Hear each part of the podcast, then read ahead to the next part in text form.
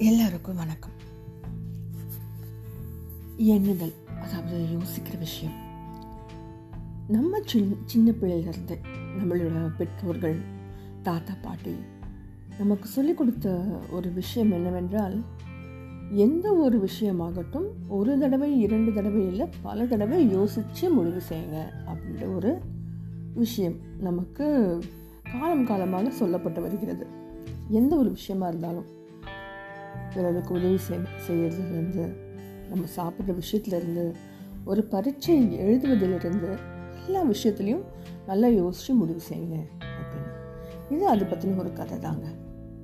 பாலைவனத்தில் பயணம் செய்து கொண்டிருந்த ஒருவன் குடிக்க தண்ணீர் இல்லாமல் மயங்கி விழும் நிலைக்கு வந்து விட்டானான் தாகத்தில் உயிர் போயிடுமா அப்படின்னு நினைச்ச போது தூரத்தில் குடிசை போல ஏதோ ஒன்று தெரிஞ்சுதான். மிகவும் கஷ்டப்பட்டு அவன் அந்த இடத்துக்கு சென்று விட்டான். தண்ணீர் கிடைக்கும் என்ற ஒரு நப்பாசையில். அங்கே ஒரு கையால் அடித்து இயக்கும் பம்பும் அதன் அருகில் ஒரு ஜக்கில் தண்ணீரும் இருந்தன. ஒரு அட்டையில் யாரோ எழுதி வச்சிருந்தாங்க. ஜக்கில் உள்ள தண்ணீரை அந்த பம்ப் செட்டில் ஊற்றி அடித்தால் தண்ணீர் வரும். குடித்துவிட்டு மறுபடியும் ஜக்கில் தண்ணீரை நிரப்பி வைத்துவிட்டு செல்லவும். அந்த பம்பும் ரொம்ப பழசாக இருந்தாங்க. அது வந்து ஒர்க் செய்யுமா இயங்குமா? தண்ணி வருமா என்பதே ஒரு சந்தேகமாக இருந்தான் இவனுக்கு.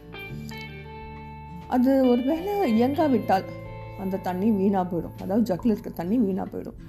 அதற்கு பதிலாக அந்த தண்ணீரை குடிச்சிட்டா நம்ம தாகமும் தண்ணியும் நம்ம உயிர் பிழைப்பதற்கு ஒரு உத்தரவாதம் கூட கிடைக்கும். அவன் யோசிச்சான்.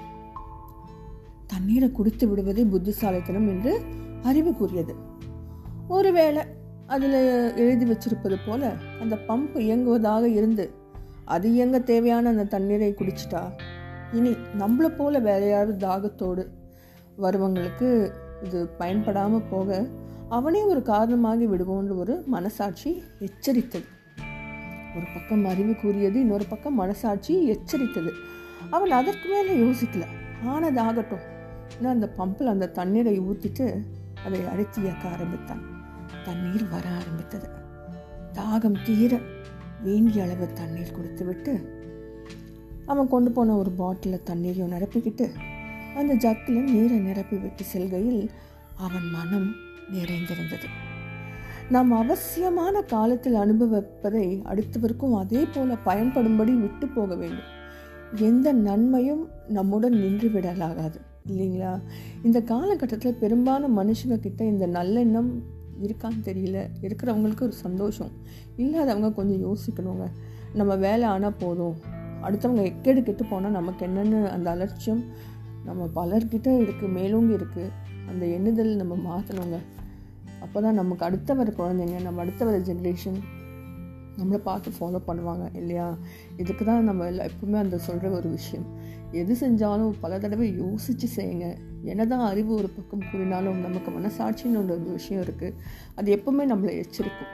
அதையும் நம்ம கொஞ்சம் காது கொடுத்து கேட்டோமானால் கண்டிப்பாக நல்ல முடிவுகளையே எடுக்க அது ஒரு வழிகாட்டுதலாக இருக்கும் இல்லையா? ஸோ இதை அப்படி யோசிச்சுட்டே இருங்க. இன்னும் நிறைய சிறுகதைகளுடன் உங்களை நான் சந்திக்க வருகிறேன். நன்றி வணக்கம். இனியுடன் கலைக்கலாம் வாங்க.